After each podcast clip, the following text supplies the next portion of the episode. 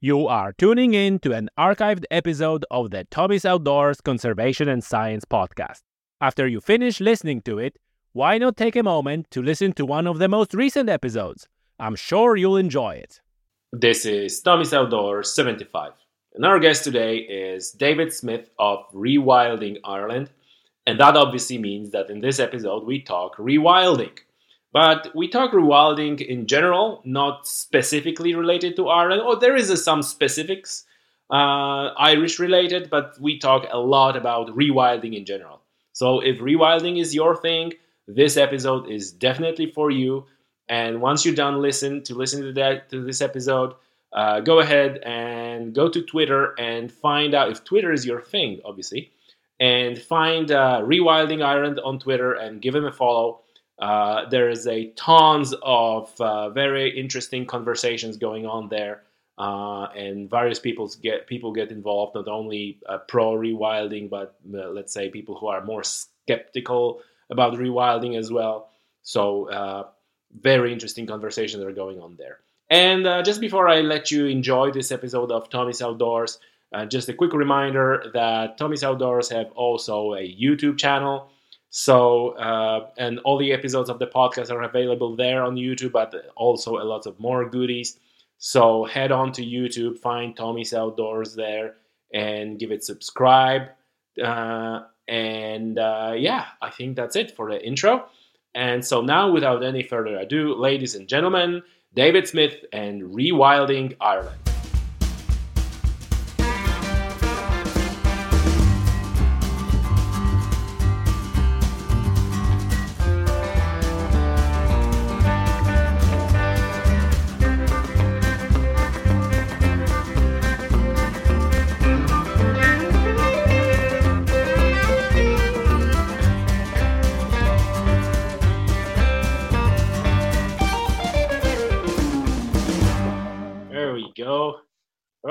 Recording. Uh, David, welcome to the show.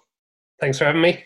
It's it's good. It's good to have you, and uh, uh, I, am really happy to have you because um, we spoke about uh, rewilding many times with many guests and with you as well on on, on Twitter. And uh, you are a man behind Rewilding Ireland, the Twitter account at Rewilding IRE for everybody listening. So go and give it a follow.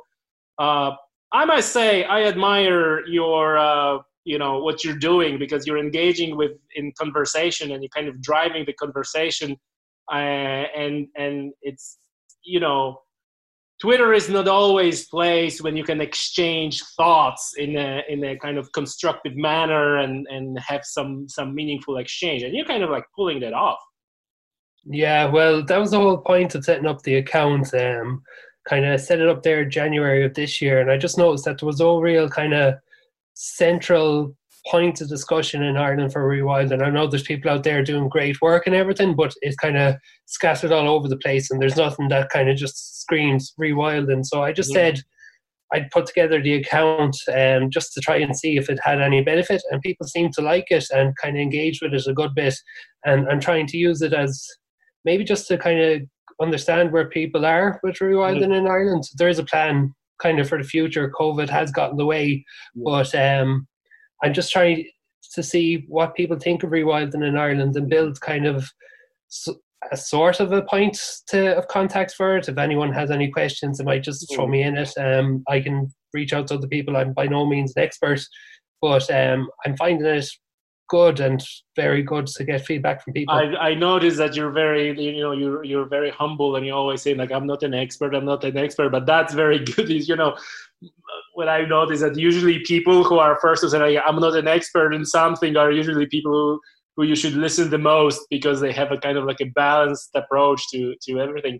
Listen, David, you said there's uh, there are some other plans do you, are you comfortable with sharing what you what you're thinking about, or is it all just you prefer not to talk to about at the moment? Well, it's not really in concrete yet. So um, there was a kind of a plan to maybe set up something a bit more formal, not uh, another ENGO or something like that, but maybe a collective or something like that. Um, mm-hmm. Plans might be still on just to have something in Ireland. I know that there's good work done out there by um, the Irish Wildlife Trust, Padraic Fogarty in particular. He does a lot of stuff like that, and I'd be kind of looking to maybe set up just some sort of a centralized conversation in Ireland.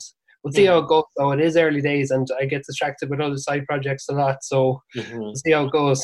Um, I'll be in the loop though. Don't worry but you're finding that there is a need for this sort of uh, conversations. You you finding a lot of interest in that, are you? There there is a lot of interest. Um, the past few years, it has grown across the world, really, um, in terms of a practice. Um, in Ireland, it's it's a weird kind of conversation where we are at the minute now. Like, I some people are for it, some people are against it, and um, some people don't want to talk about it at all. So, like, it's good to have the discussion I think um, I much prefer somebody to be against rewilding rather than have no opinion on it because at least if they're against it, we can work on what the issues are there and see what the path mm. forward is. But when there's no opinion on it, it's very hard to kind of figure out what the reception is in Ireland um, and what people actually do think about the big questions like reintroduction, um, expanding national parks, management of species as part of rewilding, which some people might disagree with. I think at this stage there is a need for some sort of management plan to be drawn up as part of a rewilding scheme in Ireland. So there is a lot of stuff out there that needs to be kind of ironed out in an Irish context. Like the conversations are happening in the UK, the conversations are happening in France and Germany, but there's nothing really happening here at a um, I would say the full spectrum, like between agriculture and conservation, the NGOs, and the government. Like, so it'd be good to kind of get something like that started. I think. Yeah, yeah. And do you do you, do you have you have you had any negative feedback so far? I got a good bit of negative feedback. Oh, um, oh, really? yeah, a lot of people are against uh, the big W word um, for some reason, and you get a lot of people telling you kind of why they think it, don't, it won't work. Um, in fairness, they're probably right in some ways that like wolf reintroduction won't work at the minute in Ireland. Mm-hmm. Make no bones about it. Like it is a contentious subject, but the reasons aren't ecological reasons for not bringing the wolf back to Ireland. That's the one major problem I'd have. There's mm-hmm. no ecological reason being presented to me at the moment that can't be discussed or like worked on in the near future to bring back the wolf. Like so, that's something that kind of mm-hmm. it's interesting to get people's feedback and see where they are with yeah. um, yeah. Yeah. even if no, it, it, I, I look man i i get it and i think you know even like tommy's outdoors is a con- conversation platform at least i'm trying to you know for for for you and people who following what i'm doing i have people with all sorts of spectrums and uh, on on a podcast and i and i enjoy talking with them. And and conversation is is you know like any the only way to actually make a progress and and and know. Uh, so i'm not surprised that you have also negative like a positive feedback because and that's something i said many times on the podcast. I was not aware that rewilding might be a controversial term. And and like you mentioned some people don't even like the term and they like why we not call it this? And why we not call it that? Right? It, it seems like the world is burning and like let's use a different word yeah i know where you're coming from there. Like to me rewilding is more than the ecological part of it. Like ecologically it's just restoration. That's all rewilding is. Mm. but when you look at the whole kind of spectrum that goes with it the cultural the social aspects then you're into more of a philosophical side. And that's where rewilding really comes into its own. It's more of a question of where people see themselves in relation to nature. Do they see themselves as part of nature? Do they see themselves as separate to nature. So like rewilding in itself is just restoration, but with the added social um, kind of the social part of it as well. Like so, like let's say if we take the example of the wolf, like to bring mm the wolf back, it's ecological restoration. We get our core areas, we get our cor- corridors, we build the island that way.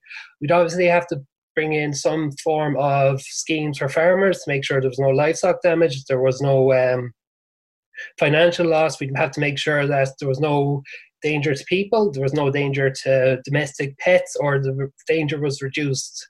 Um, that's all ecological restoration. But then you have to look at how do people feel with living with predators? How do we feel about like giving up some of the control that we have of land and of our environment to other things. Like that's kind of where rewilding comes into its own. There is no real definition of rewilding that I've mm. seen. Like it's not a defined term. It's just it's a phrase that kind of encompasses a whole set of things that go with it, in my opinion, anyway. So I think that's why it is controversial. Like people see it as something that will get rid of people from the countryside. I don't believe that at all. Yeah. Um, I see people as part of the wild. Like most, some people will disagree with that, but like to me, people and the wild go hand in hand. People can live in wild places. It's just about how much we're kind of willing to let go to self-willed land and the the cultural change that goes with restoring the islands to some of its former glory. Yeah, that's interesting point that you made. That this is not so much ecological actions which you're this is very interesting you, you're so you're you're saying essentially that the restoration is a part of of rewilding and that that another part is change the the attitude of, of i would like you to go deeper on that because that's very that's very interesting. Do you think that this is something that is causing so much ten, so much tension? That, yeah, that, so, that restoration in itself will be like oh okay we can do this but we don't have space for it. All right get out.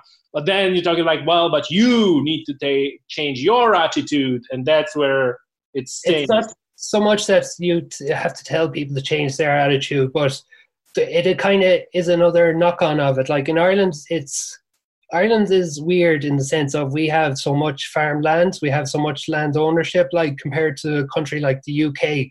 The UK has a lot more public land. It has um, rights away through land. Like there's a different relationship with land there. In Ireland, there is a post-colonial mindset with land. I suppose that might that might be controversial to say to some, but I see it this way: like where we view land as differently to the rest of Europe because of our history and our past. So the association we have with land and giving up control of that is different to what people in the UK or people in France or people in Germany might have. So I think that's kind of another thing we have to look at as well. Like when I say the cultural aspect of it, maybe rewilding is addressing our relationship with land and the values we associate with it. Mm, yeah, yeah, and that's not not not something the, new that you just that you just uh, mentioned that the different approach to land ownership in in Ireland. But you know, there is a the first time I heard about this problem when I was reading about.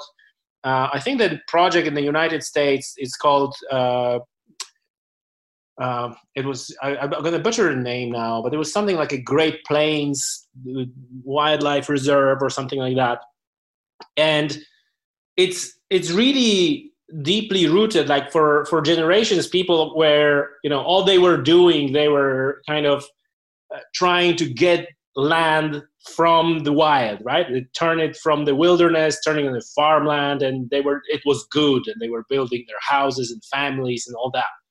And they feel like now we're coming in and saying like, oh, you know, everything that you were doing for the last 200 years was wrong, right? Give it back to nature, give it back to which which is, you know, something that is deeply ingrained, and and I think that's on some level you know it's it's it's subconscious really where how people feel about uh thing and and i agree with you on one thing that no project like that and even if it comes to conservation or anything like that in my opinion it starts with land management but then when you when you're getting into land management issues boy that's a minefield right yeah um, like I, I can comment on the Great Plains one. I think I know what you're on about, but I'm not too well read on it. Yeah, I probably, I probably, uh, uh, you know, it, it's it's called something else. But the idea is to, to buy off the, the ranches and and the huge amounts of land and essentially rewild it. Um, and you know, well, people I mean, are kind of hesitant to selling that even. Yeah, well, that's probably part of the conversation we need to have in Ireland. Like, how do we rewild the land? Like, do we take land, well, not take lands, um, do we take lands out of commission from farmland? Like, do we set up uh, funds to buy lands off people that are willing to sell, if they're willing to sell?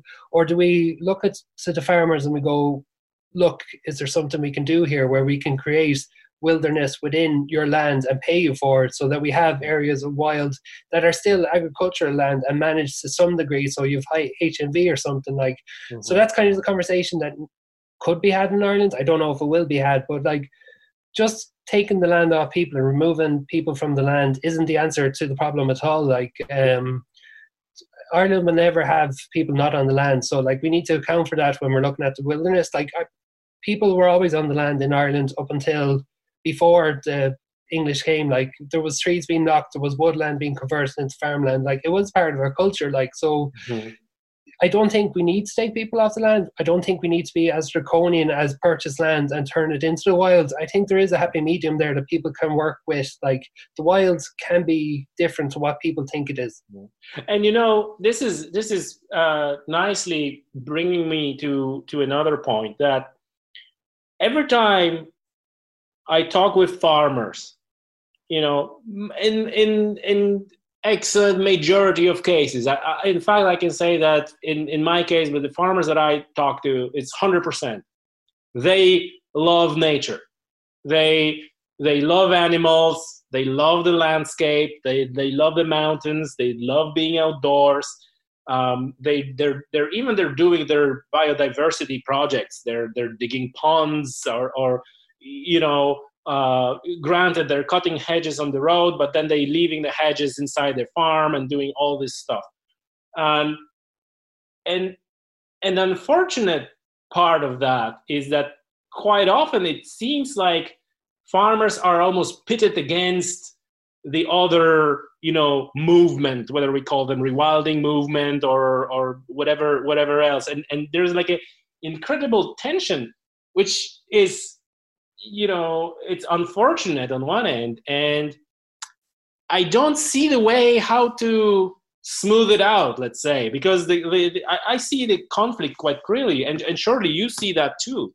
Yeah no i'm passionate at times as well. Like i'm not going to lie uh, there's some things that i disagree with vehemently and i will not be afraid to say it on twitter um on at times but what you kind of went back to there with farmers building ponds and everything, like that is part of HNV and conservation, and they're vital to it in Ireland, and they don't get enough credit for it, but they're also not paid for it, and that's a major problem. Like, so like that needs to be looked at as well. There is CAP reform coming, and CAP reform should really pave the way for HNV. Like, obviously, there will always be an element of intensive farming in the world. There has to be to feed as many people as there is here, but there is a better way to do it. There's a smarter way to do it, and we need to look at maybe we don't need to farm all the land we are mm-hmm. farming. We can leave some to scrub. Like, farmers are penalized in their basic farm payments at the minute for having scrub. So, like, obviously, scrub is nowhere in the country because it doesn't pay the farmer to have it there, and they have to pay money to have it there. So, like, farmers do love biodiversity. It's just um, it's not paid for at the minute. Like, so that needs to be asked of the farming organisations, of the government, why it isn't being paid. Like, and look at paying farmers for those services. Yeah. The other thing is that that uh, also came up uh, when I was talking uh, about native woodlands that there there there there are certain projects, and the projects goes for you know two, four, six years, and yeah. the farmer converts parts of the of the land into woodland, and it's all beautiful. And then project comes to an end. It's like okay, no, you know, no more payment for that, right? And it's like okay, so I guess I'm gonna cut out all the all the native woodland now and turn it into pasture again, and run yeah. cattle on it so there is so like no continuity. So it, it, every project like that there it, it needs a commitment for decades rather than for the next governmental change. Yeah no that's a major problem. Like if we go back to REPS REPS when it was set up was paid as a transitional payment to mm-hmm. farmers. REPS? Can, you, can you decipher that for the rural environment protection scheme it ran for oh was it three or four phases No, sorry um was off the farm towards the end of it. But um, it was basically a government fund where they paid farmers. I don't know the way it was kind of explained to me on the farm where I kind of half grew up was it's paid farmers to tidy the place up a bit. And mm-hmm. um, so like they put in fences kind of less than a meter and a half between drains and everything like so there was a bit of grass you were only supposed to cut at certain times leave uh, meadow hedges around um they're the ones I can remember off the top of my head now. Sorry, it was while it was kind of around the 2000s. Mm-hmm. Um, it ran and like a lot of farmers signed up and a lot of farmers put money into it. But the problem was the scheme stopped. Um, the scheme, as it was marketed, was a payment for farming that way, but the way it was actually probably run was as a transitional payment to allow farmers to cover the costs incurred while setting up the new fence and electric fencing or something like that. So that wasn't fair on farmers at all. Um, what you do need to be looking at is 100 year kind of plans, 50 year plans, like at minimum, because that you need to be thinking in these kind of time frames. If you're planting trees now, they're only going to start to mature in 50 years. So mm-hmm. that's kind of the time frame that needs to be applied. Um, and that's one of the things as well with rewilding that people kind of maybe ha- I hasn't been communicated to the farmers or like farmers maybe don't want to kind of engage in it for fear of things like wolf reintroduction or something but a rewilding scheme would have to have a long-term view of where things are going to go. Like rewilding isn't about an end goal it's about putting the processes in. So you're not entirely sure of the end goal but you can know for certain like in 50 years time this scrub will develop into woodland kind of thing. So like that would be part of the conversation if we had a national kind of ecological restor- restoration uh, program you'd be looking at these you'd be going okay in a 100 years time what do we want the country to look like?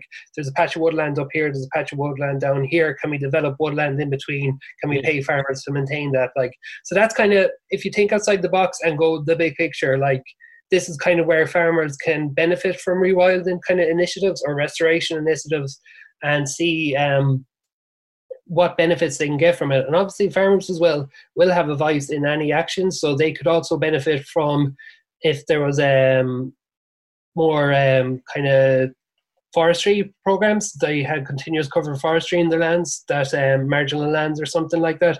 There's plenty of benefits there for farmers if they were to engage. Not saying they don't now, but like if there was a program for them and they signed up, it could be very beneficial to everyone. A lot better than what we've seen with REPS and stuff like that. Yeah, yeah. Listen, if you were, if you were uh, elected a uh, a uh, advisor prime minister or to you know agriculture or TD, yeah. and you you would you would have to advise how to even start kind of um, you know making bridge building bridge uh, between farmers and um, you know let's let's call them rewilders right in the in the for the purpose of this conversation where would you start? we get everyone into a room together to talk is probably the first thing that needs to be done. Like, and there needs to be fair engagement from everyone.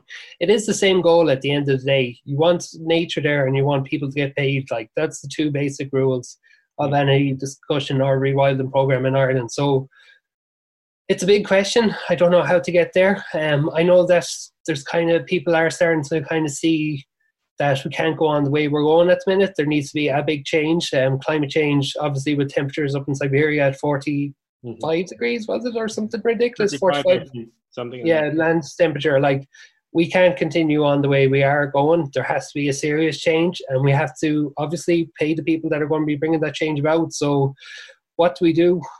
I'm asking. Um, I don't know. That's like, you set up the whole platform for discussion about it. what yeah, do. I don't know. Um, like we need to like have a big look at long-term carbon sequestration through farming. Um, we need to look at building resilient ecosystems. So how do we pay farmers for that? Like we might not be producing food, but we could be sequestering carbon. Do farmers get paid the same for that? Would they be okay getting paid to do stuff like that? Is it does it align with what they want to do in their job? Because a lot of farmers might not want to have a more passive uh, farming role as well. It's like so. Yeah suppose I don't want to say what I think mm-hmm. the discussions will go like. It's probably best if we get people into a room and just see yeah. what the discussions happen. Yeah. I'd probably throw a lot of money at it though because that'll help fix it a bit. Yeah. Well, I think that in some cases it might be a problem to even get people in a room because, you know, like you said, some people don't want to engage at all. It's like, oh, no. yeah, that is a part of it as well. But I think there is genuine want desire for engagement there. Um, mm-hmm. I know that some of the platforms like Twitter probably aren't the best to show it, but there is people out there that want to talk. Like a lot of people, I think uh, I think farmers are getting a bad rep and rewilders are getting a bad rep. So the two of them got into a room, Yeah, because these are like a buck, exactly these are like a bucket terms, right? And, and Yeah. they're like, oh, all farmers, as if all farmers are the same, right? There are different farmers, and and and uh, you know, I'm sure you notice that if you're if you follow social media, sometimes you see like a vast disagreements between the farmers, and and you see vast disagreements between the rewilders or or you know whatever whatever uh, we we call that group. Um, listen, just just I just want to uh, kind of slowly drift away from the more of a political aspects of it and and, and talk more unless there is something you you you feel like we should mention still in in, in relation Well, I think we're fairly good. I'd say I probably butchered a few of the lines there, but hopefully I didn't annoy anyone too much with my comments. Oh well, listen. Uh, we we encourage feedback, and uh, and and uh, if everyone has a feedback, uh, they know how where to find me, where to find you, and leave the comments. And and knowing you, surely you're not gonna leave that unanswered. And and and I'm gonna chime in as well uh, with with with my views, which I'm you know trying to be like I I really trying to make my uh, opinion uh, on it. And and I was asked. Few times like yo tommy what do you think what, what side you're in and, and the honest answer is like I, you know i don't know i'm i'm i'm listening and and i'm i'm trying to figure it out Well, I Um, mean, just wanted to just to go back to that. Maybe is where's the wildest place in Europe you've ever been? uh it i think it must be in in poland the białowieża uh, uh forest And could you imagine that in Ireland? uh no No, why not? but but you know but the it it might be purely kind of uh mental laziness on my on my on my part you know um it's it's just it's so vast it's it's it's a lot of and we even had that discussion last night about uh animals moving freely within the continent of europe where where um Ireland, I think, and and and, and Great Britain, island of Great Britain, and, and Ireland of Ireland are, are, are you know there are islands. So other than you know magpies being blown or something like that, you you have no option of of wild animals crossing, and you know.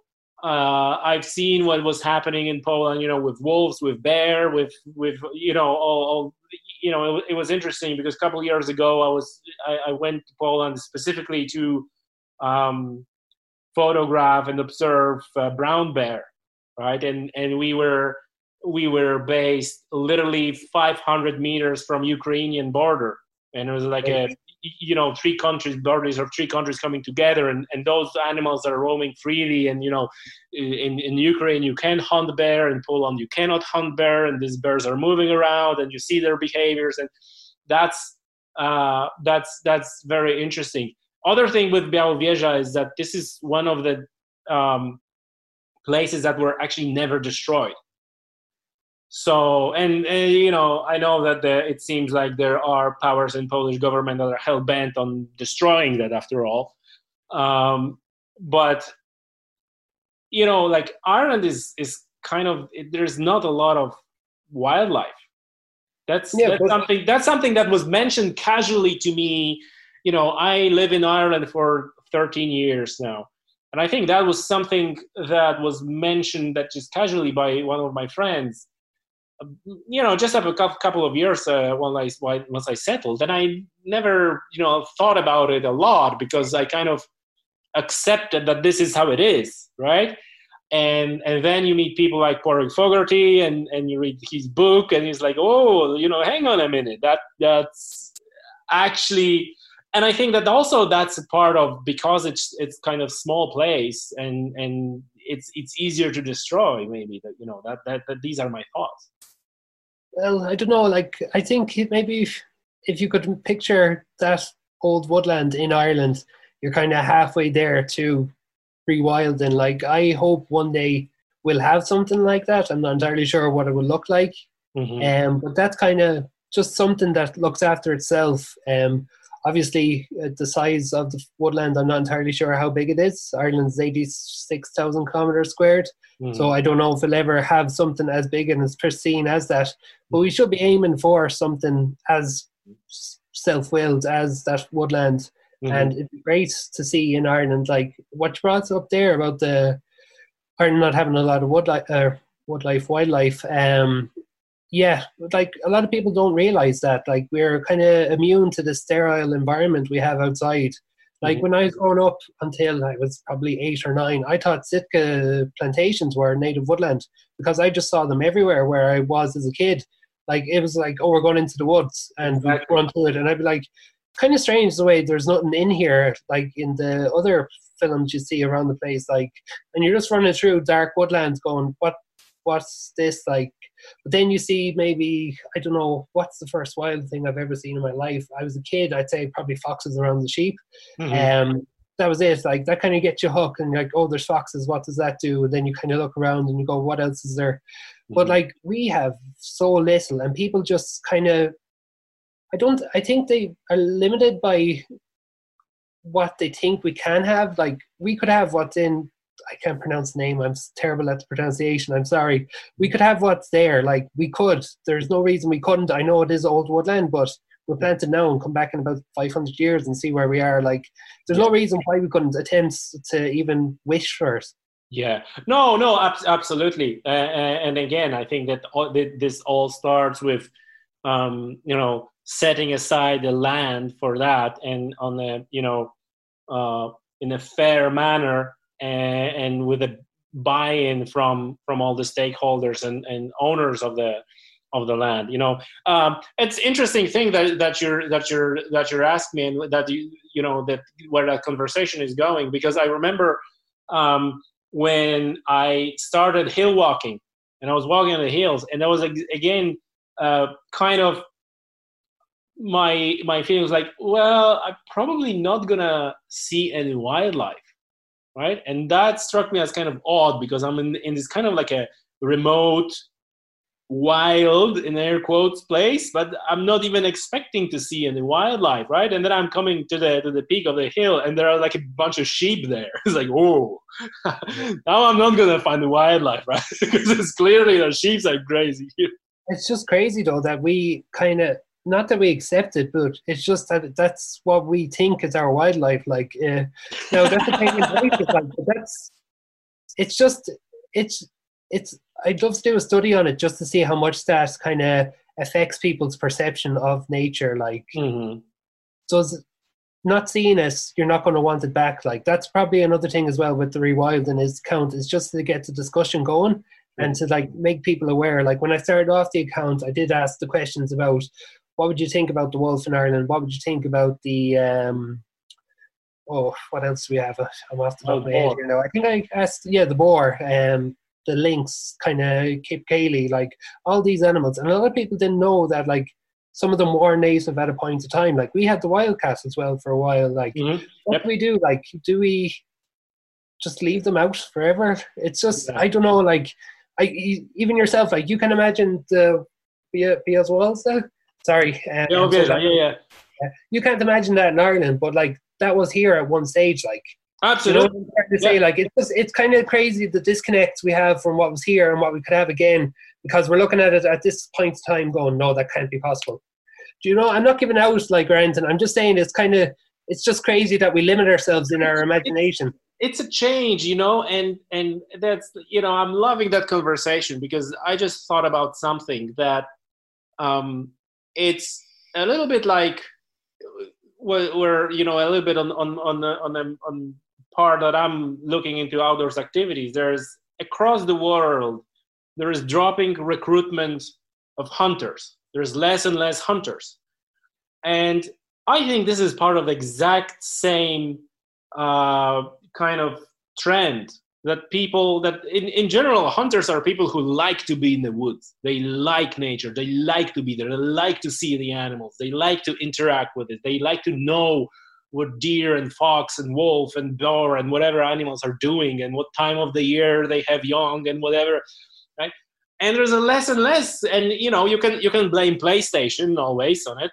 But now my thinking is that this is kind of the same trend that that people are kind of pushed into the uh, you know cities and they're kind of pushed into the you know everything is kind of normalized. There's a concrete there's a pathway and there's a car park and here's i'm getting food. From this box i'm getting food and in this box i can you know get my ass into the water and i'm going there just to move my body a little bit because you know otherwise.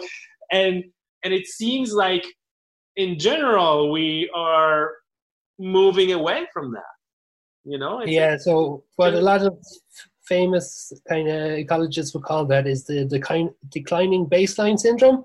We mm-hmm. just have less and less and we just take that as standard. So like you look out and you see a few sheep you don't see any deer. Like you're not going to go out there to go hunting. You're like oh it's only sheep out there now. You're kind of disconnected. What's the point in going out stalking deer for a day if mm-hmm. you're going to find only one and you're going to miss the shot. Not that you miss now or anything, mm. but like that kind of thing. Like in Ireland, you probably could just turn around and find the deer. But like, what's what's exciting to go out there that you can't um, play on PlayStation? Like you yeah. can go on PlayStation now, get less wet, and it's probably more exciting because there's more in it. Whereas we go outside and there's a rake of deer, a rake of sheep, and a burnt hillside. Yeah. Like that's it. Yeah. Do you feel sometimes like it's an uphill battle? Oh yeah, like I don't work in the environments kind of industry at the minute. I'm in uh, environments sector. I'm in industry at the minute. Um, it's I'm probably a bit more separated than if others. Um, part of rewilding is to get involved in the conversation again. Um, it is an uphill battle. Like I've had conversations with friends, and they go, "Oh, we don't want wolves in Ireland," kind of thing. Just having a casual conversation over that, and just kind of explaining through everything, like explaining kind of the the trophic cascade video. Do you know the Yellowstone um, video, George Monbiot? And um, that was very helpful tool for kind of talking it through with friends. But then you get the questions like, "Oh, we don't have any space for them. The farmers will never want them here," and you're like. That's nothing to do with actually bringing wolves back here. That's more kind of a people element to it. And like, yeah, but we can't do it.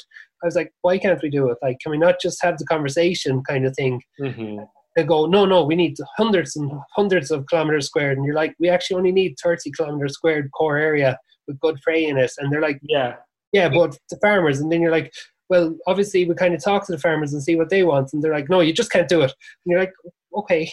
it, it is very frustrating and kind of circular. Yeah.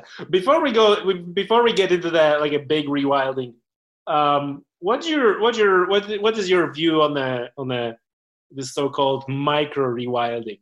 Like you know, people just leave the part of their their their lawn kind of not caught in like these, these little things.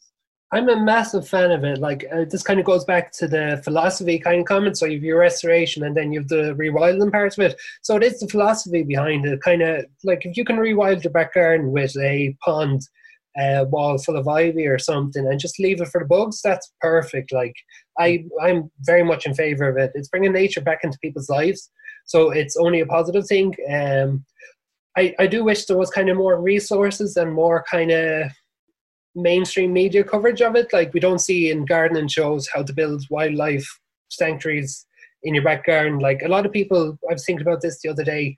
A lot of people feed the birds in their back garden, but not a lot of people kind of plant the seeds to attract the insects or give the berries for the birds. So, yeah.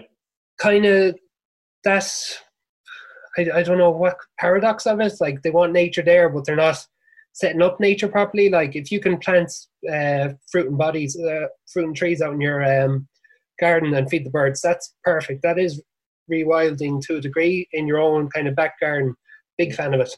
Yeah. Do you get yeah. what I'm trying to say there? Like it brings it makes people more aware of their nature. Like a lot of people over lockdown, even as well, have got into bird watching out the back garden, and a lot of people now are like feeding the birds and everything. Like so, I'm hoping that can kind of grow into feeding the birds, feeding the insects, the badgers, the foxes, kind of things. Like having the proper trees out the back garden, having yeah. a pond for t- frogs and everything. Like it can grow that way.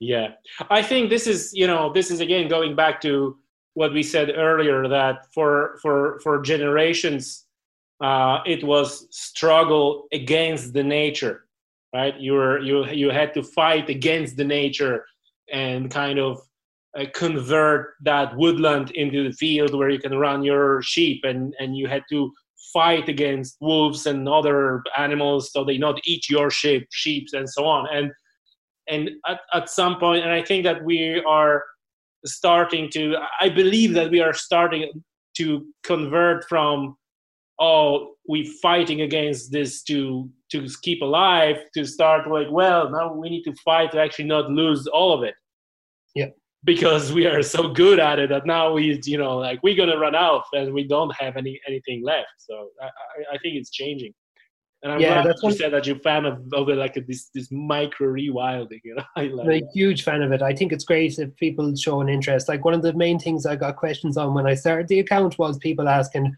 what can they do with the back garden and everything. Like so, it is great to see that enthusiasm there because that just grows, especially if you kids seeing that out their back garden. That's just going to grow into an appreciation of nature more and more as you grow up. Exactly, exactly. And like like you said, this this is gonna probably take generations uh, to change the change the mindset. Um, listen, let's let's let's just jump into because I, I want to go through uh, a couple of uh, of uh, kind of like a uh, sta- staples of rewilding, and and and you you already mentioned wolves, uh, and you know we might as well start with the wolves, knowing good and well that maybe that's that's probably not the first step, but let's let's start let's start from the big one. Um, I, I think wolves are the first step. Um, if we want to do it right. Now, a lot of people can disagree with me, and they're probably right to disagree with me. But I think, um, looking at what we need to do in Ireland to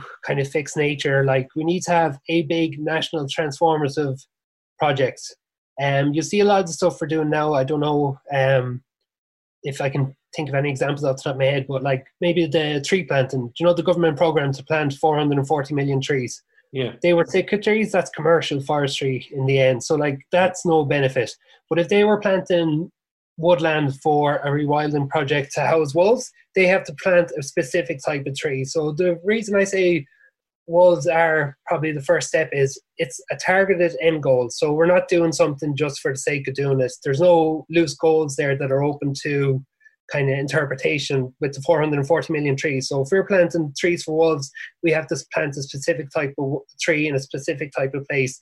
People have to kind of get paid for it, um, to get paid to do the right thing. Basically, we can't just do commercial forestry if we're bringing in wolves. It's an umbrella project. I call it the whole time. So Yeah. if we were to do it, we have to address conflicts. We have to address land ownership. We have to address how we're bringing in the wolves and importing them. Uh, we have to address what else we're bringing in. We have to address prey control. We have to address our national parks and fund them properly. We have to look at human wildlife conflicts. We have to look at agriculture. I've, we have to look at everything if we're bringing in wolves. We can't just go, we're bringing in wolves. You mightn't get that with, let's say, if we're bringing in the capercaillie. You wouldn't get the same level of dialogue and the same project you would if you were bringing in the wolves. Like capercaillie needs huge um, pine forests um, that are, I'm trying to think now in case I say anything wrong. It's, they feed on Scots pine and they need to have mesopredator control. What else is there needs to be? That kind of be it. So you plant your Scots pine, you control corvid and fox numbers. That's it. You could probably do it in an area in Killarney National Park, Wicklow National Park, or something like that. Mhm. But if you're bringing in the wolves, you have to talk the whole country. The whole country has to be on board with rewilding. Like there's, if you get what I'm trying to say here, like there's no way you cannot address any potential problem with a wolf reintroduction. So that's why I think it's probably one of the first ones we should look at or at least work to now. Obviously, within that, we're not releasing them. We stay on a Monday, we're going to release them, and we release them on Tuesday. It's, a, it's there's a process there, like so we have to kind of set aside the parkland first. We have to talk to farmers, make sure they're okay, get the corridors built up. If the farmers want to do it, then we have to maybe look at bringing in other animals like um, maybe the lynx as part of a wolf reintroduction, maybe the boar as part of a wolf reintroduction. So we need to have that conversation as well. So it's an iterative process where we'll eventually get to the wolf as the end goal. Yeah, yeah. So I, it, it's interesting because I said it's not the first step, but I, I kind of, and you said like, oh, it is a first step, but we actually meant the same thing. Yeah, Because it's not Well- like the first step that number one we cut loose a bunch of wolves, and then step two we we're gonna figure out what what's next. It's like no, no, no, no. it's a first step, but it's a last step within the first step. You know exactly. But it is your end goal at all times. Your end goal. I think one of the problems we have in Ireland um, is that we don't say what we want. Basically, with projects, we go, "Oh, we're going to plant trees," and then when we plant the trees, we're going to like release the walls there. Like they're two separate projects. If you're pl- releasing walls, you have to plant the trees that will grow eventually. Not that wolves need woodland, but um, they just need prey, and there's enough deer in the Greater Dublin region to do that. Um, so you need to look at what your end goal is and then build the project from that. There's no other project in Ireland that would have the same scope and incorporate all the things we need to incorporate mm-hmm. uh, as was so. Listen, so let, let me let me play a devil's advocate for for a moment, and why why would we do that? So, what is the benefit of having wolves on the landscape, other than it's cool to have a wolves on the landscape? right? It's nice to have them. We can maybe observe them. Maybe we can, you know, video them. It's cool. I mean, man, there are wolves out there, right? Um, and you know, you may say like, "Oh, it's all nice," but it's like, why would you spend all that money and effort on such a massive transformative project if the end goal is like, "Ah, oh, look, cool, right?" you might go somewhere else when they're already there and photograph them there and not invest all that money here and spend all this money on something else you know like education or, or healthcare and so on and so on so how would you answer to that well why does why who's the benefit for does the benefit have to be for people well that's a that's a that's a question and and you know that the answer is usually yes that's how it's, that's how we get there, right? This is how we get where we are because the whole whole extinction, the whole you know dewilding, let's say, was driven just by that, by benefit for people. And and in fairness, this is something that was that was mentioned over and over. Oh, people need to benefit. Farmers needs to benefit from that, right? So that that aspect is there. It is there, but the the the over arching benefit does it have to be for people like can we not just have nature in the country again like there has to be it can't be it cannot not be a benefit for people that will be directly impacted by it so if we're bringing in wolves rural communities agricultural communities will have to have their say and they'll have to be ensured that their way of life is protected like you can't degrade anyone else's way of life just by bringing in an animal. So mm. I suppose the question is like, what else do we get with bringing in wolves? We get restored woodlands. We get reduced deer numbers. Eventually, we don't know that we're guaranteed it, but it's a pretty safe bet. Mm. We get other animals back. We get extensive farming that'll benefit other um, species in danger. So, like with wolves, you get mesopredator control, you get extensive farming. So that's your curlew, your corncrake, mm-hmm. um, lapwing. These animals that are impacted by human activity and mesopredators at the minute, we get those back.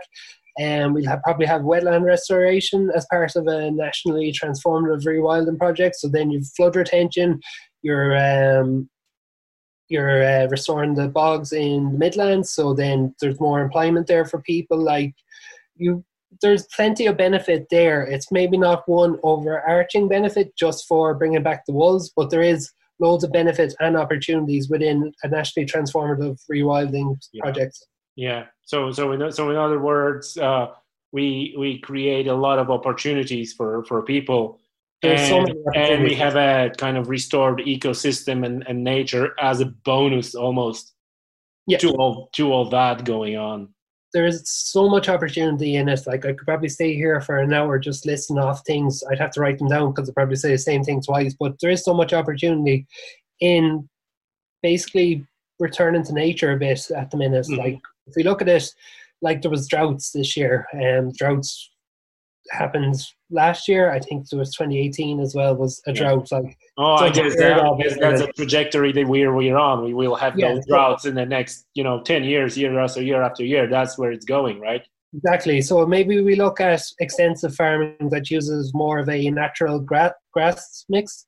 That way, the deeper roots, so the grass doesn't die off. You can still um, you can still graze cattle on it. Um, I'm not an expert here now, so I might be not saying it properly. But like, if we look at something like that, that's more extensive farming. It's not intensive farming. Mm-hmm. So like, could that be done? People get uh, uh, grants for doing farming like that, and that also protects the curlew and everything. Mm-hmm. You see, like, you need to start asking the questions this way. Like, I'm not a farming expert, so I'm not able to answer them. But is there things we can do that'll benefit nature and benefit farmers as well. Like there's so much opportunity there. Yeah, yeah. You see also uh, benefits and opportunities in the tourism uh, area. Yeah, so there probably is a lot of benefit there in the tourism industry. I don't know where that's going to go with COVID now. That's kind of probably going to have a lasting impact on travel across the world. So it's there is benefit there. I just I don't know what it will look like next year. Um, Maybe I might just get delayed uh, by. yeah, by but there's even like the permaculture benefits and stuff like as well. If we were going into woodlands and um, foraging basically for more natural products, we have like old oak uh, products could be made. Like we had oak woodlands across the country where we could, uh, with continuous cover and fell um, ones occasionally. Like you have a serious market there for like mm-hmm. products made from naturally made, yeah, environmentally beneficial oak. Yeah, yeah. Um, listen, so so we're we're we're speaking about wolf now. Your what are your views on on bringing back wild boar? I'm all for it. Um, yeah, I'm, I'm expecting that, but you, you know, like you you see this as a part of bringing back wolves, or or you you know, would you would you imagine to uh, bringing boar before before wolves or or after or kind of like a, in a package as a, you know source of food for them um, because uh, like a, in a wild boar you know whatever way you turn you either hear like how great they are for environment and how they doing nothing but benefits uh, for the environment or like no they destroying habitat they destroying the ground nesting birds they destroying everything. It's like very yeah. so boar gets a bad rep um across the the world really. Um, well, here in the UK, as far as I can see, um, basically the current status of the boar in Ireland is the feral hybrid boar are deemed invasive, not the actual boar themselves. Although the recommendation by the National Biodiversity Centre is to have a conversation on whether or not boar should be deemed native. I personally think they're native because they've co-evolved with all our plant species and animal species. Mm-hmm. So they can only have a they they can only have an impact that they've evolved to have on the environment. That being said, though, if we don't release them properly with the proper predators to keep them moving, they can be destructive, as seen in the Forest of Dean. They're mm-hmm. kind of very destructive there. Like they are destructive animals, but that's part of the natural balance and ecosystem. And um, they're great in areas where rhododendron was cleared. Like if you clear an area of rhododendron, they will literally not let any rhododendron grow there. Mm-hmm. Um, that's really good for bringing back native plants because it was a study released. Oh, I, I can't remember the name. I meant to look it up during the week. Sorry. Um, there was a study released that showed after 30 years, areas that were cleared of rhododendron didn't actually have the same floral richness as places that didn't have rhododendron. So like they could be a post um, clearance management tool if um, they were released, let's say in Killarney National Park, you could clear it. One of the major problems they have is seed setting again and coming back. So if there was more there, we'd probably keep areas clear of rhododendron and stuff like yeah. that. So there is benefits there. I can understand why people don't want them. Um, I, I think we need to maybe have a look at why people don't want them and have a discussion around that. But to me, bring them back, bring them back with the wolf. Yeah, yeah, in the package, right? Uh, yeah. We had we again we had a we had a conversation uh, a good good few weeks ago about wild boars, and and again on Twitter, um, and, and a, few farmers were involved, and I think Padraic Fogarty was involved in that conversation as well. It was it was it was quite good and a lot of information there. Um, and you know, my thing is like there is this uh, like whether it was native or where it wasn't native, and do we have a bones, and do we not? you know, do we have an archaeological record? And uh, yeah, maybe they were hybrid, maybe they were brought back, brought you know from the continent, and you know you gotta you gotta think like realistically, what would need to happen for them to not be in Ireland? Like this is this is where I'm coming from. Like like the, the, knowing how expansive they are, knowing that the uh, you know both both islands were connected to the to the mainland Europe at some point. I guess the correct question would be not you know what would have to happen for them to be here is the other way around like what natural disaster whatever would have to happen so we not didn't have a bar right? exactly like they definitely i i think they were here based on my study of it um i know the bones are hard to distinguish and everything so there is the question over it but i think they were definitely here like if we had wolves without deer for four thousand years, we definitely they were feeding on something, so it probably was wild boar. Well, exactly. That's exactly that's exactly the point. That and and you know that's something I would like to dig deep deeper into, uh, and and maybe I we I will be able with with some interesting guests towards the end of the year, uh, where I heard that that um, when it comes to wolf, there is still unanswered question: what what those wolves were feeding on and like the, the one of the possible answers like wild boar because otherwise yeah. there was not enough stuff to eat for wolves. Yeah, no, it's, I haven't read too much into it recently. I think I did a bit of reading into it a few years ago, but it has to be more. Yeah. They can't they can't be eating anything else and sustaining enough population like they did. Yeah. Okay, I have I have two more I have a two more species I want to talk to you about and, and then a bonus. So let's say let's say we have we are going fast forward 50 years or maybe 20 or maybe 60 we have uh, wolves in ireland. We have wild boar. We have a system in place that kind of works for farmers. It's always kind of because you know never everybody it's never a situation when everybody is happy let's say we have those those cornerstone species we have wolf we have bear what did you say about bear? Would you would you go that far and, and bring back bear? So I I'm for everything. Basically, I'm full of really my what I see with rewilding is filling the whole trophic um every trophic level and every niche in the ecosystem you can. Um, the bear would be a hard one to sell. I haven't done the research into it yet. Um, I'm not even sure of the ranges, but it is a possibility. Like we can't knock it on the head. There's benefit to it probably. Mm-hmm. Um, I say probably there's definitely benefit to it. I just don't know what the benefit is. Um, I, I, I'm for it. I can't speak too much on it because I haven't got there yet. It's hard enough to remember the wolf facts, so I haven't yeah. got to the boar yet. Yeah, yeah. Don't worry though, I'll get there eventually. Okay, good, good. No, like a, like a bear is uh you know like i tell you what's my my my uh uh benefit or why why i would like boar you know like bear in in ireland like when you coming back at night to your car whatever you were doing in the woodlands and you're going through the woods and you know that the bear lives there that gives you like a very special feeling when you're walking through the woods and when you finally see your car it's like yes i made it but I know it's very selfish, and not everybody would like to, you know, experience this sort of the emotions.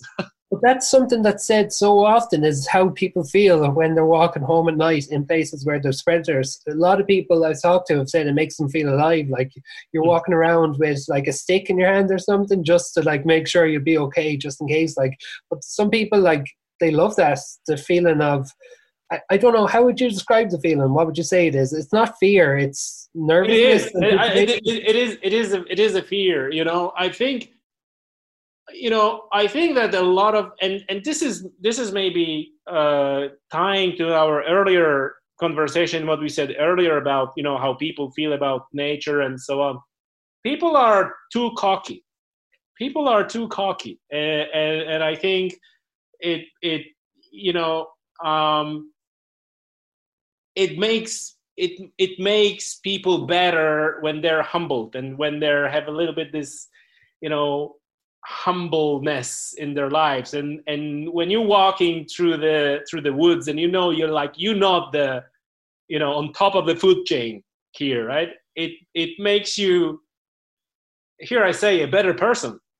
And when like it, it, you know, you're you're you're almost I almost go as far as to say like you interact with other human beings differently when you're you, you know it's a little bit like in, in martial arts when you're training and you know you beat up people but you're also getting beat up and then you're humbled and then you see other human being a little bit different. You see another human being with greater respect. And i almost feel like this is kind of this feeling you know? There's like you know there are there are other bigger things out there and it's not like i'm this you know mega king of everything and like everything needs to be given to me you know? So exactly this, is, this is how i would describe it and if you tie that back in let's say if you um, live in the countryside like you're less likely to cut down a tree or a rake of trees because you understand this feeds the birds the birds feed the the wolves the wolves feed the bear kind of thing even though that's a very bad food chain but just something off the top of my head mm. like you start to realize that you're a part of it and your actions will have implications further on down the food chain that might come back to get you like if you get rid of a bear's food supply like that bear is coming looking for food somewhere else like so you kind of think of where you are and what your relationship to everything else. And it is respect for the land to a degree like you understand your role in it and how you contribute and what what is expected of you at a bare minimum like. Yeah yeah. We almost we almost kind of circling into the another subject that was that was uh, discussed on a podcast many times which is benefits for mental health outdoors and benefits of the outdoors for mental health. So we almost kind of circling into that that overall you know it improves your mental health. You kind of going a little bit back to where you're supposed to be kind of in the nature rather than in a artificial environment of four walls and uh, you know luminescent bulbs and the you know? Yeah it's something like it is. Why i say rewilding is it's restoration with but with a bit more like there is a philosophical aspect to it as well. And that's probably something that we could look at a bit more is how nature like helps people understand their role and what it does some people's health basically. Like some people feel better when they're out in the woods or wherever mm-hmm. um like and how that impacts like and if we live in artificial environments like are we kind of setting ourselves up for failure a bit? Yeah yeah yeah and and you know i i feel like a lot of people should experience that. Uh, you know a lot of people who are kind of like living whole uh, their whole life in the city uh, you know when you're when you're coming like many times we go our, our buddy is running a fishing lodge. The moment you kind of step outside the car from that fishing lodge you, you kind of like almost have this feeling like everything slows down. As they like you relax your body relaxes everything slows down you know and you and you see your fishing guy kind of walking slowly in his wellies say hey how you doing guys and this is such a uh, you know contrast with a, this high pace life that you have in a, in a, in a, in a, in a cities. Um, listen, Dave, I have one more thing that I would like to ask, but I'm not sure if you if you know if you don't if you don't know a whole pile about it, then then it's it's okay. But uh, you mentioned wildcats, and yeah, uh, I you know, and going back to uh, that you know all the rewilders and all the farmers cannot be thrown in one bucket because these are groups who, who differs uh, I think it was over a year ago at this point. I noticed very interesting, um, again, conversation. Let's say where um, I think it came from from Irish Wildlife Trust account where they say that oh they would be in favor of bringing back wild cats because they were native species and so on. And boy, that didn't go well with all the bird people you know uh, they were just up in arms like is this official statement from irish wildlife trust? It's like you know i could i could almost see all those memberships being cancelled by this unfortunate statement. Do you have any opinions on that? Yeah. I have to be careful though how i say this. So basically the wildcat would have been here at some stage. Like we have the domesticated cat in Ireland at the minute. A lot of people let them out and let them hunt at night time. Um, it's not really clear how much impact this has on the landscape. I'd say there's a bit of an impact, a good bit of an impact.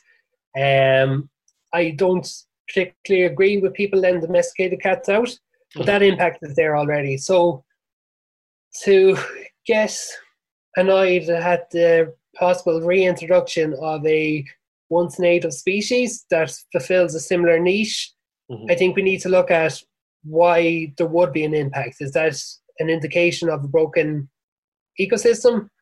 Um, like the wildcat in Scotland, it's one of its biggest threats is hybridization. But Mhm. if the wildcat is there in woodlands, what impact does that have on birds? Like, what impact does that have on the native fauna there?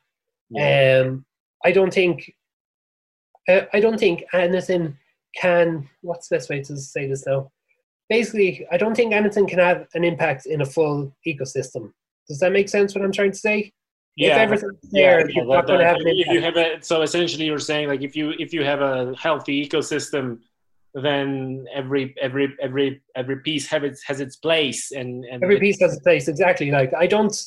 I think um, somebody on Twitter said um, you won't have invasives in a full ecosystem. Like there's no space for them to get in. Like the more Mm. full an ecosystem is, the more robust it is, the more less likely it is to be sh- shaken and broken up. So that's kind of where I'd kind of put that question: is if we bring in a wildcat, is the ecosystem there to support it? Do we need to fix the ecosystem that's there to support it? If it has an impact bigger than its presence, is that an indication that the ecosystem is broken? Yeah, a little bit like so. Essentially, a little bit like with the wolves. You know, you're you're they're they're they're not just bring a bunch of wildcats and cut them loose. No. The next Like, thing gonna happen, they're gonna hybridize with the with the house cats, and there, there's there's go your rewilding, right? Like the wildcat will probably be a more difficult reintroduction than the wolf. Mm. Um, Think if you so? think about it. Yeah, like I think that and um, because of hybridization. Yeah, because think about what your who your stakeholders are in that. So if we're bringing in the wolf, we obviously have our rural communities, we have the agricultural, we have foresters and woodland. Um, you don't really go to your urban centres. Mhm. Use so or the domesticated pets. Mhm. But like once you're doing wildcats, you have all these people, but then you have the domesticated pets. So you have to bring in a program and probably have to look at getting an estimate or some sort of um, uh, system set up to like record all cats, track them, make sure that people can't leave their cats outside anymore for fear of hybridization or um, Mhm. basically being uh, attacked by wildcats or attacking wildcats. Like that's that's a major cultural shift. Like that's a huge cultural shift if you think about it. Like people just let their cats outside. Like farm cats run around farms the whole times and everything. Like Mhm. that couldn't go on if you had wildcats. Like, um, obviously there's other stuff as well, like um, getting the the habitats for wildcats. That'd be a hard one.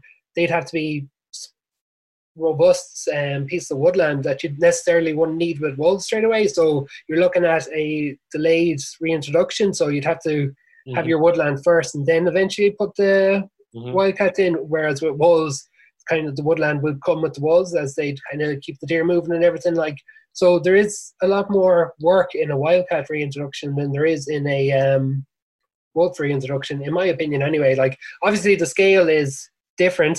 Mhm. You'd have a lot more people on a wolf reintroduction, but for a wildcat reintroduction, you'd probably only do two or three locations in the country, and there'd be an awful lot of work in it. Right, that's very interesting. I, I never I never expected that answer, but that, that's that, I'm glad I asked it.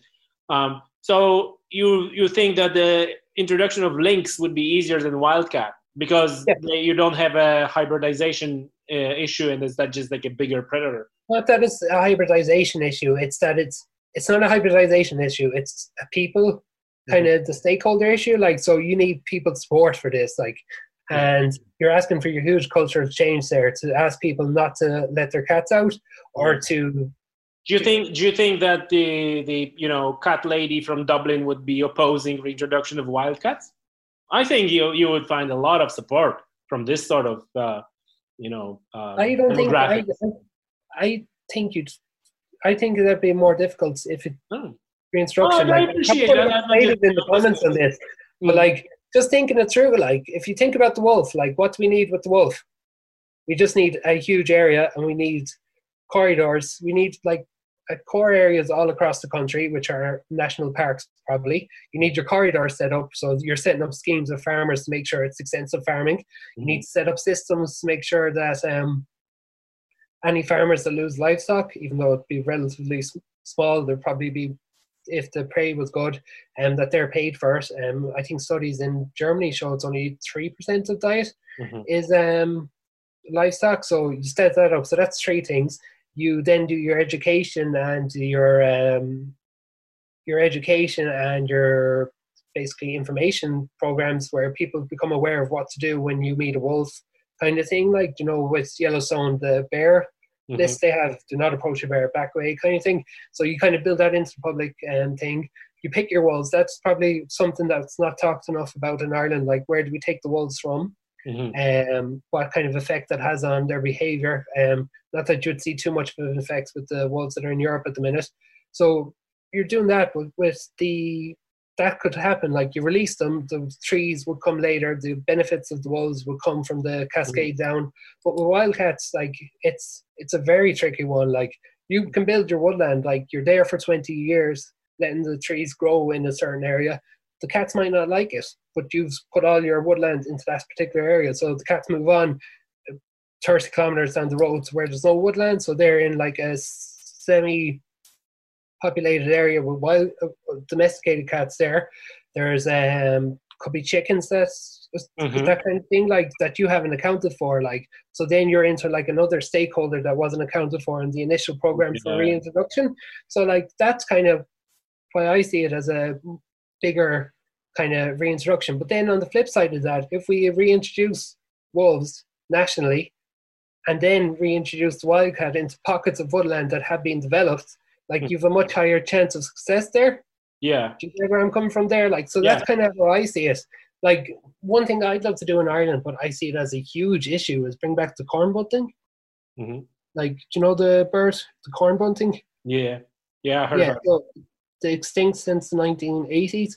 I'd love it to bring the bird back because it's a farmland bird. I think that one of the keys for it was um, winter cereal cover. But that's like a huge thing to do in itself. You need to build in systems to pay farmers to keep the cover on the ground and everything. You need to source the birds. They're like fairly low in England as well at the minute. But like that's one of the programs I'd love to do uh, or see be done in Ireland. But um, but hedgerows are important as well. But like it's such a big job in itself because it's so specific to an area that's like it's not it's it's a big job. Like you're more concentrated area more kind of concentrated stakeholders and it won't be given the same kind of appreciation that a national project like wolves would see. Does that make yeah you know it, it makes me think that it might be good foot in the door because you know if you're if you're introduced you know bird or, or like let's say species of bird you know people more more likely to notice that. It's like oh look at that. How nice and then they're connect that to this like oh because we have this rewilding going on right let's keep going because this is so nice right and that will make you know give it like a better public perception of these sort of projects. Yeah, so the red kites in um, Wicklow and North Dublin, they'd kind of be a project that would be looked on as a good success. Like the Eagles in Ireland, there was a few issues there. I missed the, there was a speech on during the week uh, by the Birdwatch Meath Branch on this. One of the highlights I saw from it was that um, they looked at the areas in the 90s for the reintroduction of the eagles, but by the time they got around to introducing the eagles in the 2000s, the areas had actually degraded and the prey was gone. So that's one of the reasons why conflicts arose. So that kind of goes to Yeah.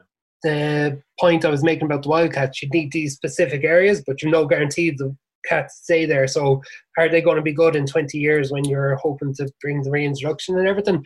I see where you're coming from for the kind of the quick win to get mm-hmm. people on side, but would a quick win address everything in a rewilding program? No, no, Like- surely not. But it would like you like put it on the map. That's my that's that's my that's my point. You know, you you would have more people who are who understand it and see the value that is outside of the you know my payment value. It's like oh, it's cool. You know, we have Yeah, I, I know where you're coming from there. Um, I, I don't know what could be a smaller project to get people on side though Mhm. that would have the same elements as a wolf reintroduction. Do you Mhm. get what I'm kind of coming from here? Like, I don't think Yeah. there's anything Yeah. as transformative as a wolf reintroduction in Ireland. Now, Oh, obviously, sure, for sure, for sure. That that that would be a big. That would be a big one. That would be a big yeah. one. Um, I don't Listen, know. I don't yeah. think about that. Yeah, listen, um, it's it's it's excellent conversation. And one last thing I want to ask you about. Um, you don't you don't. So one of the things that I personally have a I'm not comfortable with some of the rewilding movement is that it feels to me like like the way it operates is you know everything that we have now or most of that what we have now is is bad. We need to roll it back to the past. And i don't particularly like this this uh, idea of like okay let's move back to the past and not move, move forward. And to be honest i thought you're going to be more of this school of thought but after you know over an hour of talking talking with you you you know that uh, you don't don't come across as as that guy at all. You you have this very well thought out and you clearly thinking forward. So your your your views are not like let's let's go back to where we were back in the you you thinking of going forward and rebuilding something going forward rather than just plainly go back Yeah. um, so do you have any comments on on that on on this sort of uh, attitude of like oh everything that we've done for the last you know hundred years is bad and we need to roll back everything So I'd say it's more than hundred years if the people. we're oh you know or a thousand Um, or, or or you know twelve thousand like some say Yeah, so I suppose like for me, rewilding is the restoration of self-willed land with full trophic levels and a full ecosystem. So I'm, I think somebody said it there on Twitter a few weeks ago, and they talked about energy flow, and that kind of resonated with me because it was something that I kind of thought about in my undergrad. So like, if you look at an ecosystem, it's basically just a food web, but energy flowing through it, and like there is no waste in an ecosystem. If you really think about it, like all the energy goes somewhere, and it's all kind of circular. Um, so that's kind of where my view on rewilding is that like we should aim for full ecosystems, self-willed land with full ecosystems. Um, ne- not necessarily the past. Like we can't go back to the past, but we can use that as a baseline for what we can have. Like if we look at, I know that you were saying you might want to talk about this, but megafauna, like Mhm. if we look at that, like we had megafauna in Europe once upon a time. We had megafauna in Ireland. Like they had a role to play. They evolved over millions of years. Mhm. Um, I think some of them were 40 millions of years of evolution, and they died in the last 10,000 years. So, like, what effect has that had on the ecosystem sense? Like, uh, that's kind of where I'm thinking in terms of. I don't think we should go back. Like, I, we can't go back. So, I don't think we should be aiming for pristine wilderness because wilderness. A lot of people use it to exclude people. I necessarily don't agree with that. I think people are part of the wilderness. Mhm. Um, I think though that we do need to look at building full ecosystems, full habitats. That's kind of my goal. Um, how we do that and what what is a full ecosystem or full habitat in certain areas, that's up for debate. And like I'm not an expert, so whoever wants to kind of kind of guide me there or guide the conversation, that I'm be more than happy to listen. But like I think we do need to try and build build new kind of not new but like full ecosystems. That's kind of my viewpoint. If that makes sense. Yeah, absolutely, absolutely. Listen, uh, it's it's been awesome conversation, David. Uh, as usually uh, at the end, I, I I ask my guest, is there is there anything that we missed? So, is there anything that that you're that you thought we are gonna talk about and we didn't? And so I thought we now, were going to talk about megafauna. Okay, please, please talk talk about megafauna. I think we have different opinions on the megafauna extinction, and like Hmm. I thought we were going to talk about that. Um, so Oh yeah, we can, we can, no problem, we can. I, well, I don't know. Like, um, I had some notes here prepared and everything, just in case you were going to hit me Uh-huh. with something. Um, so you don't think that megafauna was human-driven at all, and that we don't need to include this as part of our rewilding kind of not once, but like in the discussion, like we should should we or should we not include megafauna? Yeah. Well, well. First of all, they're gone, so we we don't, you know, we we can't include them un, unless unless we're going into some you know genetic experiments. So I think the whole whole conversation is is is is very much theoretical, um, and this is this is a part where when we going back.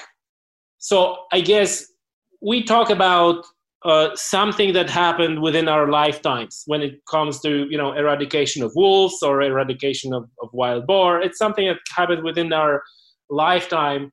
And um, you know i'm uh, i fully understand and, and and can get behind that especially that that we have places still places not that far away where those animals are there and we see those ecosystems there when we're talking about going back to last Pleistocene, um, you know, it's almost discussion about what caused it, whether were, there were natural causes or whether there were human causes or whether human cause could be counted as a natural cause or maybe not. That's a discussion to be had. Um, but I think, regardless what is our view on that, um, we moved so far ahead from that point that that we should assume that that baseline already shifted. Because we're that you know these baselines are shifting all the time. So you can say like well why we want to go only 12,000 years ago? Maybe we should go 30,000 years ago. Maybe we should go you know maybe we have too much oxygen in the uh, in the atmosphere and we need to be you know like 80% co2 which is by the way where we're heading uh, as it seems. But but you know i mean? So the, the the baseline shifted and i don't i'm i don't think that that this is uh any anymore it's fun conversation to be had but it's kind of like a you know a conversation who would win a fight between batman and the superman? We just just never never so so this is this is where where is my my approach to to, to that to that thing. So if you're talking about megafauna and you're talking about moose and you're talking about caribou and you're talking about uh, buffalo then yeah right? Because these are animals that we see today in let's say healthier ecosystems.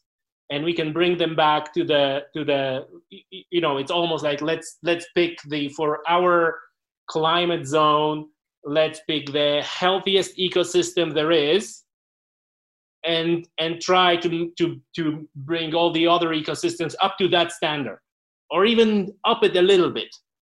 But i feel like when we're talking about let's go back to the ecosystem that doesn't exist anymore for tens of thousands of years and we don't even have animals that because they went extinct then i feel like this is step too far or maybe not too far but it's, it's fun conversation to be had but i don't think it's it's any more than that.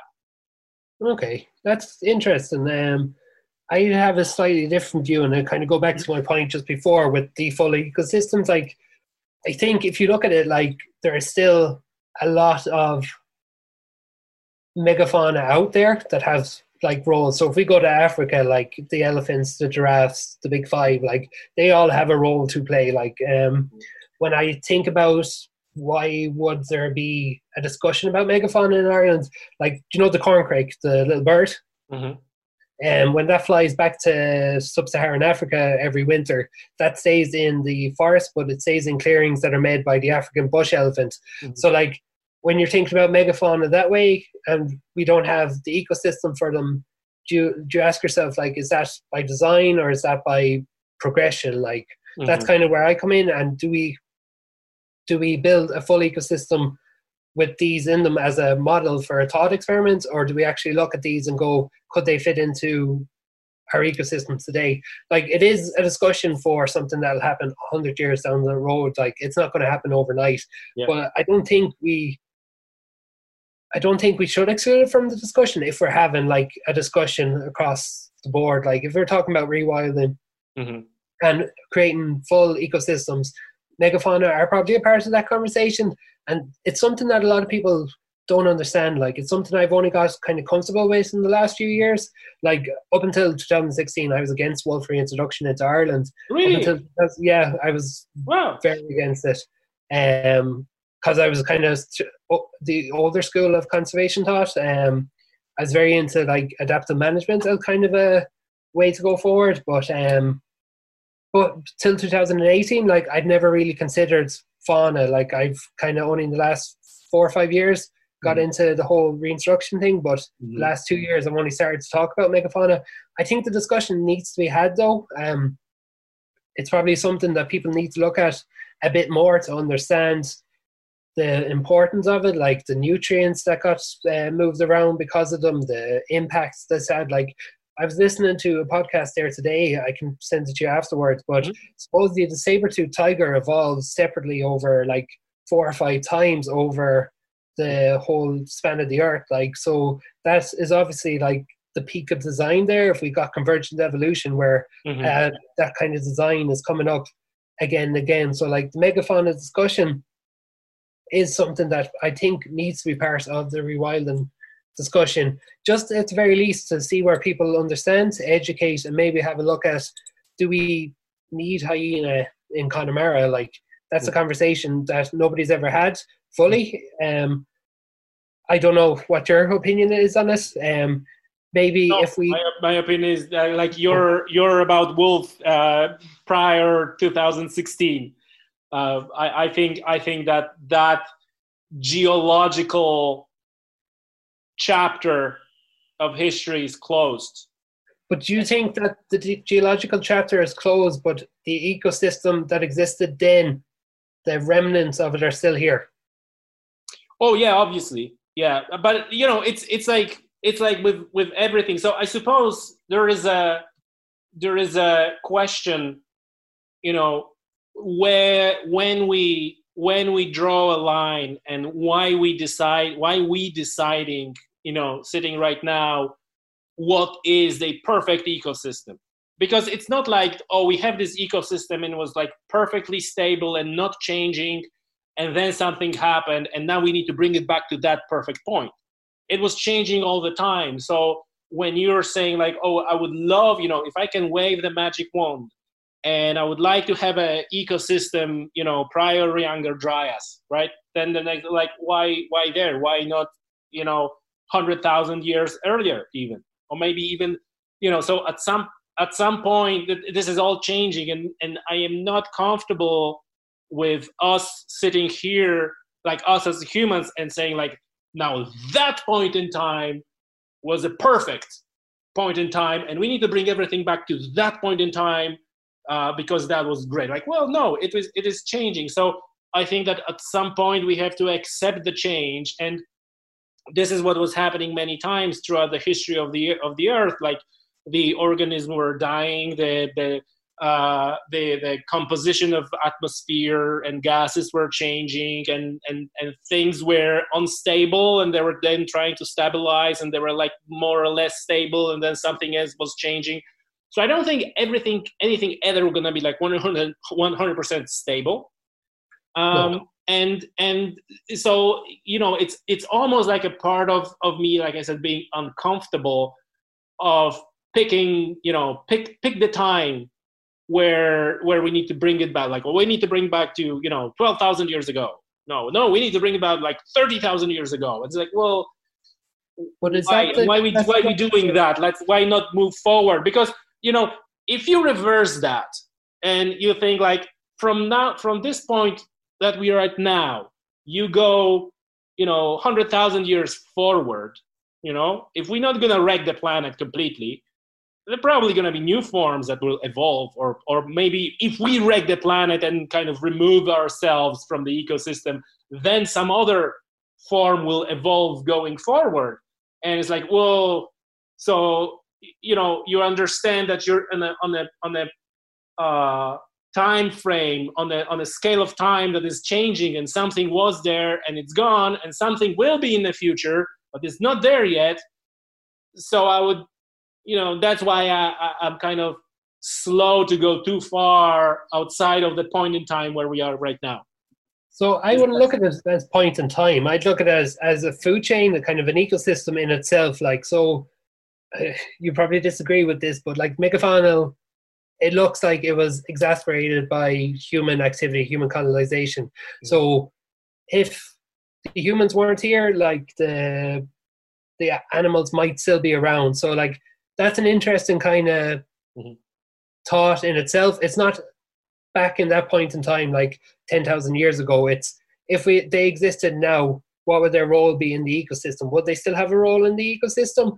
And what benefit would that bring to other animals in the ecosystem? So that's kind of where I'd be coming from the conversation. Mm-hmm. It's not necessarily going back 100,000 years to the Younger Dryas, or it's the Younger Dryas 100,000 years, sorry. Um, it's not going back to that point in time. It's looking at would the, these animals exist today in this ecosystem and are they needed to complete the circle? Yeah, yeah. I don't know. Like, I feel like it's probably a conversation that hasn't fully taken off yet. Mm-hmm. Um, like, it's probably a conversation that'll be happening in a few years down the line, but it's still a conversation that people. I, I think it's good if they're aware of it, like, because it is, mm-hmm. it's like you said, it's fun to think about. Like, it's the mm-hmm. Batman versus no Superman of um, rewilding. Like, what would happen if there was elephants in England? Like, mm-hmm. it's an interesting thought. Um, I think it'd be fun to find out. I think there is benefit to it. Um, They'd be smashing SUVs on the motorway. there be no more commutes. Um, I don't know. I just think it's something that it probably needs to be discussed. Like, um, there's, I know the Rhea is introduced into Germany now, isn't it? The flightless bird. Oh, I didn't hear that. No, I don't know. I think there's some in Germany released from a farm or something, and they're playing the role of like an extinct mega bird that really? used to be there. Yeah, I'm gonna have to look that up. It's been a few years that's since I've heard it. Um, mm-hmm. But that's like an interesting way to look at it. Like in Escobar's hippos in um, oh yeah South America, they're playing like a role in the ecosystem now because they're there and they're moving nutrients around. So like we see these. Well, but they, they're actually they're they're actually uh, deemed obviously invasive species, and and what I heard is that they they causing massive damage to the environment. But is it like damage of establishment, or is it like long term degrading damages? It's yeah, the same with the boars. I think this is exactly, and and I think this is exactly the point I was trying to make that that things moved on and yeah. and and the role that they were played there there was nothing to play that role for you know then such and such thousands of years and now we don't really need that role and something else is in the place of that role. So now we reintroduce that and by by by that we're gonna destroy you know what already was moving moved forward in the name of putting going backward to some point.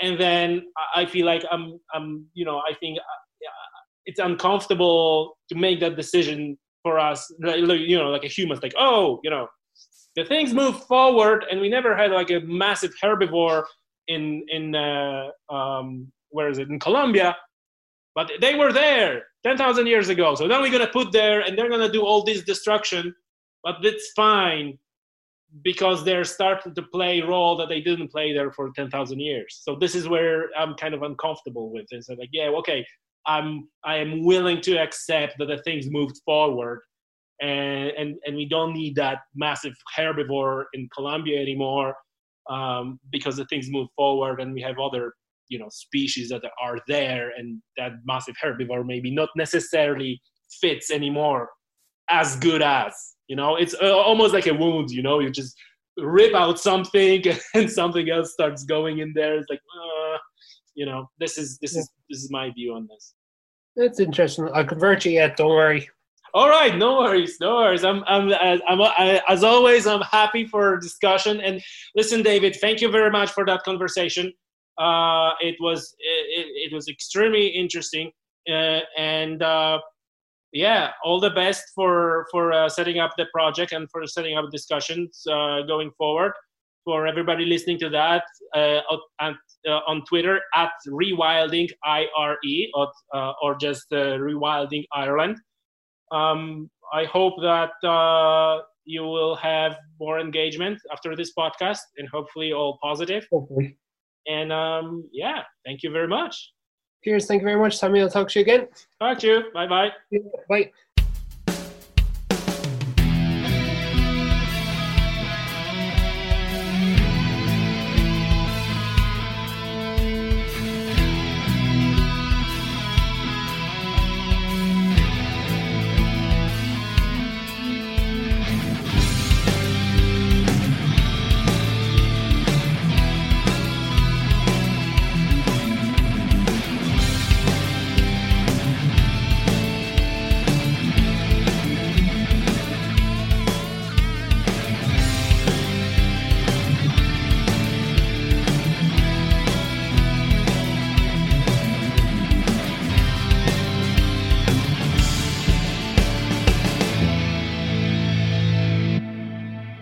You just listened to an archived episode of the Tommy's Outdoors Conservation and Science podcast. I invite you to take a moment and listen to one of the most recent episodes. I'm sure you'll enjoy it.